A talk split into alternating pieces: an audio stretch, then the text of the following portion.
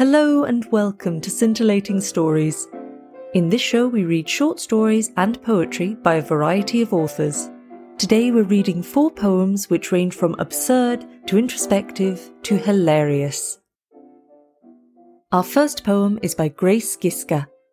Grace is a full time adventurer who spends most of her time on a horse, in a cave, or climbing rocks and trees. She's also a freelance writer who works in a variety of genres. Her work can be found with Ramifications, ebook launch, and Malfunction magazine. The problem with conservationists. If you could uninvent any fish, which fish would you choose? No, you can't have all of them. No, you can't uninvent the whale. Why? Be- because some people like whales tuna or snappers or, or lionfish if you feel the need to be exotic, but stop talking about whales. To whom it may concern. I thought we'd finished the whale business. But I see you've bought a boat. You may keep your boat, but I'll keep an eye on you. You cannot uninvent the whale. Yours truly, the ASS, the American Sea Life Society, to whom it may concern. I see you've bought a radio, and I know you've been visiting lighthouses, walking by yourself along the coastlines in the evening, barefoot. Your footprints have been collected. I know you're a size ten and a half. I told the news about you. Turn on your television tonight. Nine o'clock sharp. There's a special about the person, that's you, who's trying to uninvent the whale. I'm watching you. You won't get away with this. You cannot uninvent the whale. Good luck. The ASS, American Sea Life Society. To the whale uninventor. I had a dream about you last night. I was collecting seashells with my six year old daughter, and she found one, white and worn down. A perfect miniature dwarf sperm whale. She said, Daddy, what is this? I said, It's a miniature dwarf sperm whale, darling. She asked, Daddy, what's a whale? Stay away. The ASS, American Sea Life Society. To the whale uninventor.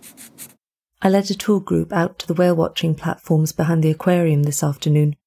We watched and waited until the children in the group got too annoyed with the lack of whales to wait and watch any longer. We left without seeing a single whale. I couldn't explain whales to the children, or even to myself. You forced my hand. I'm going on an expedition. See you soon. The ASS, American Sea Life Society.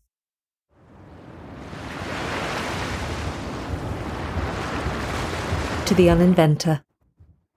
My expedition is going well, though I have some curious suspicions about what you've been up to out here on the rolling blue tides, where there are no corners for you to hide in, only ocean.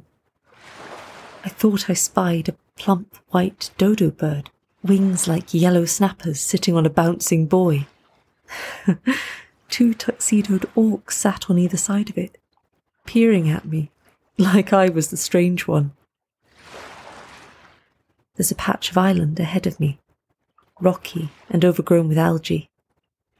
A building, too.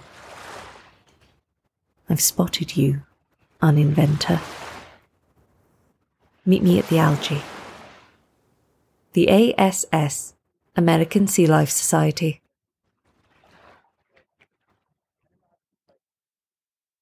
Dear Uninventor, I've looked over the terms and agreements outlined in the contract you left with me after our meeting. The tea was quite delicious. And your offer was most interesting and generous. I'd like to accept. Enclosed is my signed copy, along with the adoption papers for the dodo with the spotted beak. I've grown rather fond of her. Let me know if you require anything else. Your new assistant. To my daughter. It's been too long. Six months.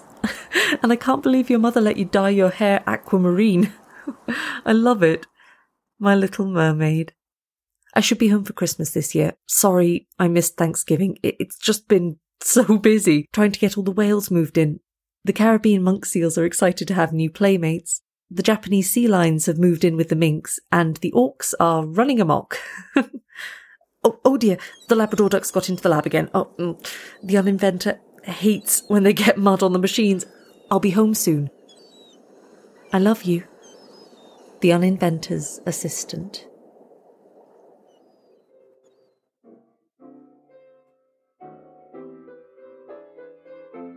Our next poem is by Corinne Anderson.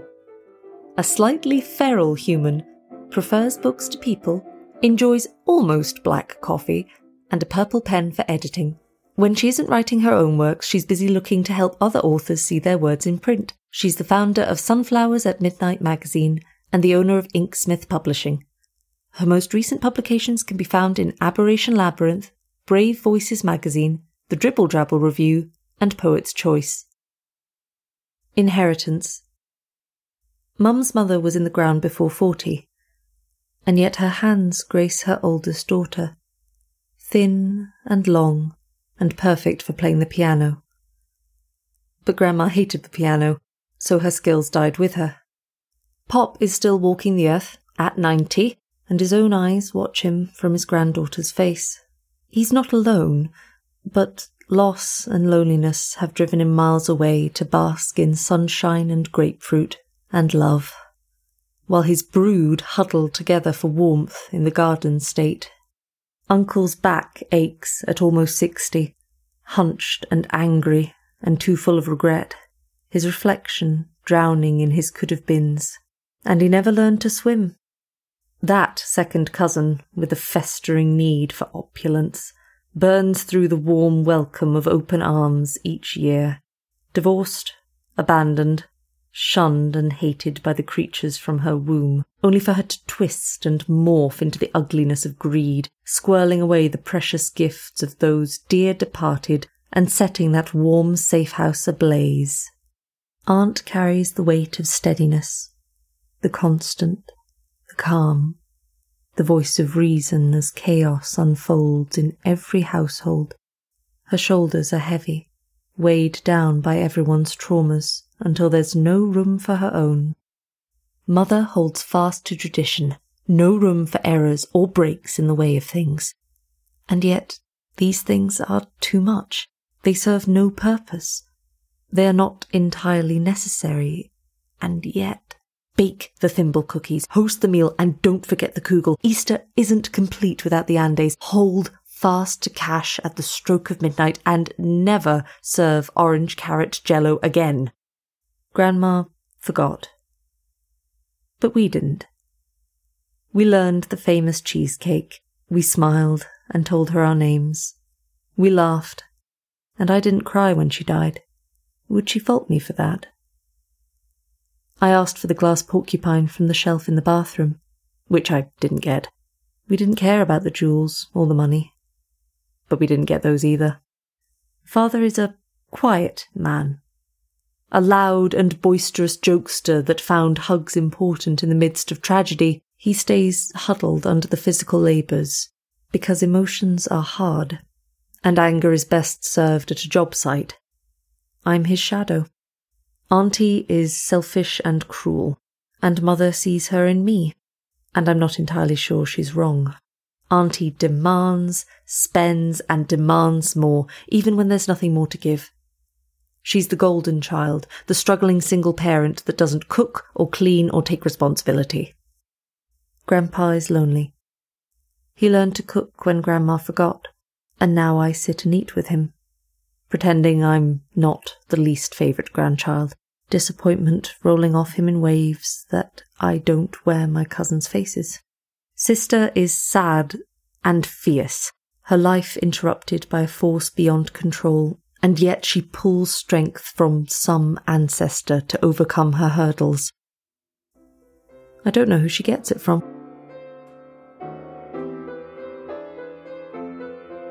Our last two poems are by Ken Tomaro and Nolcha Fox. Nolcha's poems have been published in Lothlorien Poetry Journal, Alien Buddhasign, Medusa's Kitchen, and others.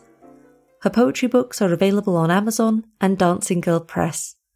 Nominee for 2023 Best of the Net, editor for Open Arts Forum, accidental interviewer slash reviewer, faker of fake news. Ken Tomaro is a writer living in Cleveland, Ohio, whose work reflects everyday life with depression. His poetry has appeared online and in print, sometimes blunt, often dark, but always grounded in reality. He has four full length collections of poetry, most recently, Potholes and Perjuries, available on Amazon. As surely as Godzilla stomps on Tokyo, gravity will crush my bones. My boobs will try to kiss my knees. My gut will contemplate the floor. I'll need some steps to reach the shelves. Gravity is not my friend. Gravity makes things move in most peculiar ways, like the spare tire hovering over my belt. My eyelids will droop as the world goes dark. As surely as the Hulk will smash, my unmentionables shall never be mentioned again. Gravity, why can't we be friends? Gravity, I need a lift. Don't make me fall from places high, like planes, to places low, like graves. Can't you give me one more break? And let me float a while. Bits and pieces of me. Things floating haphazardly that shouldn't float at all. Gravity, can you. Oh, never mind. At this rate, eventually I'll be able to kiss my own ass. Debris that hurries by becomes a melody. And why aren't we taking cover instead of videoing this hurricane on our phones? Aluminium sliding and a trampoline whiz by, so I'll snap a pic for all the wandering eyes, just to break the monotony of cat photos on my phone. Whoa!